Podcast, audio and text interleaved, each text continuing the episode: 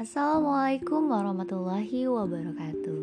Hai adik-adik Kembali lagi di kelas kita Dalam pembelajaran 6 untuk kelas 4 Pada tema 8 subtema 3 Nah kali ini kita akan membahas terkait dengan Membuat karya tiga dimensi dari plastisin.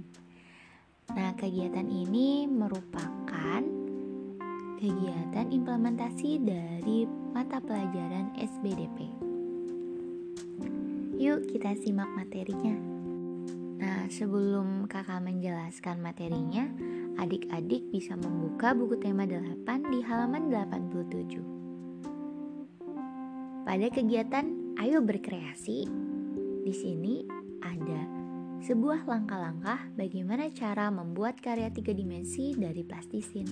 Wah, seru banget ya.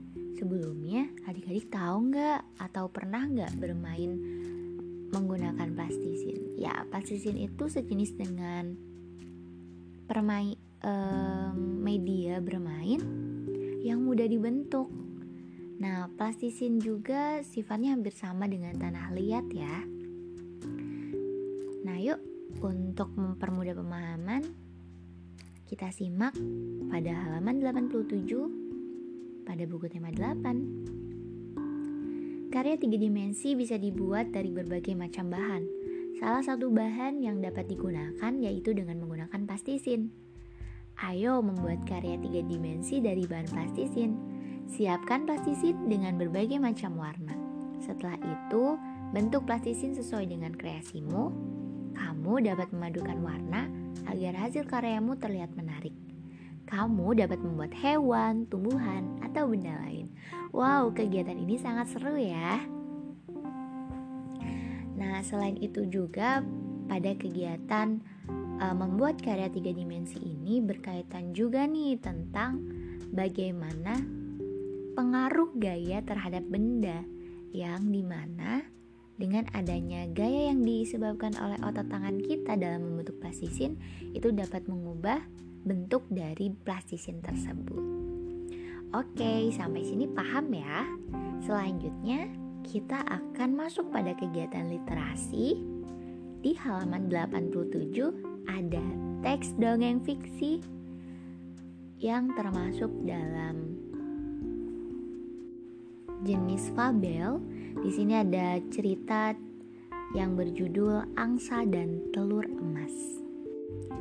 Pada zaman dahulu kala, ada seorang petani yang memiliki seekor angsa yang cantik. Setiap hari, ketika petani mendatangi kandang angsa, sang angsa telah menelurkan sebuah telur emas yang berkilauan.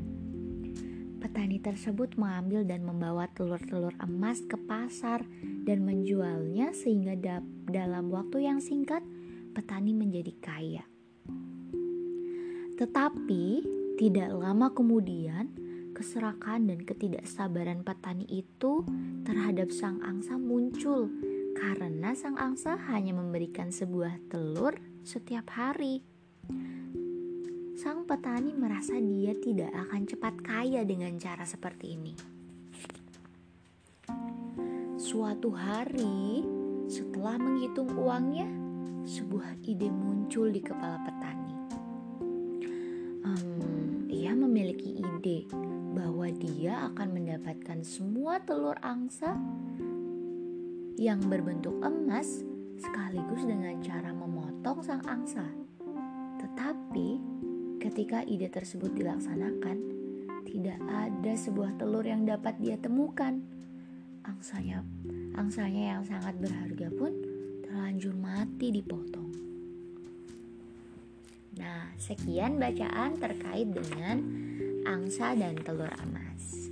Untuk selanjutnya, mari kita mengerjakan evaluasi pembelajaran 6 pada halaman 88. Kerjakan soal-soal berikut dengan benar dan teliti. Yang pertama, yang nomor satu, siapakah tokoh dalam cerita angsa dan telur emas? Ayo coba siapa aja ya tokohnya? Yang kedua, apa yang menyebabkan angsa mati? Hmm, kira-kira kenapa ya angsanya mati? Dan nomor tiga, apa pesan moral yang dapat kamu ambil dari cerita angsa dan telur emas? Lanjut ke nomor 4. Bagaimanakah watak dari petani? Nomor 5. Bagaimana dari angsa? Lanjut ke nomor 6. Apa yang kamu ketahui dengan karya tiga dimensi? Wah, apa ya karya tiga dimensi itu? Yuk coba dijelaskan dengan singkat. Nomor 7, sebutkan tiga contoh ciri-ciri karya tiga dimensi. Nomor 8, sebutkan tiga contoh benda tiga dimensi. Nah, di sini adik-adik bisa menjelaskan benda-benda yang ada di sekitar kalian. Nomor 9, Mengapa kita menggunakan plastisin yang berwarna-warni saat membuat karya seni? Ayo coba kenapa? Terakhir, nomor 10. Bagaimanakah cara membuat karya seni tiga dimensi dari plastisin? Oke. Okay. Untuk jawabannya nanti kita diskusikan bersama ya. Selanjutnya, kita masuk pada penilaian harian subtema 3. Nah, untuk penilaian ini adik-adik bisa mengerjakan soal-soal yang sudah disediakan berdasarkan jenis mata pelajarannya. Coba isi dengan teliti ya. Selamat selamat mengerjakan.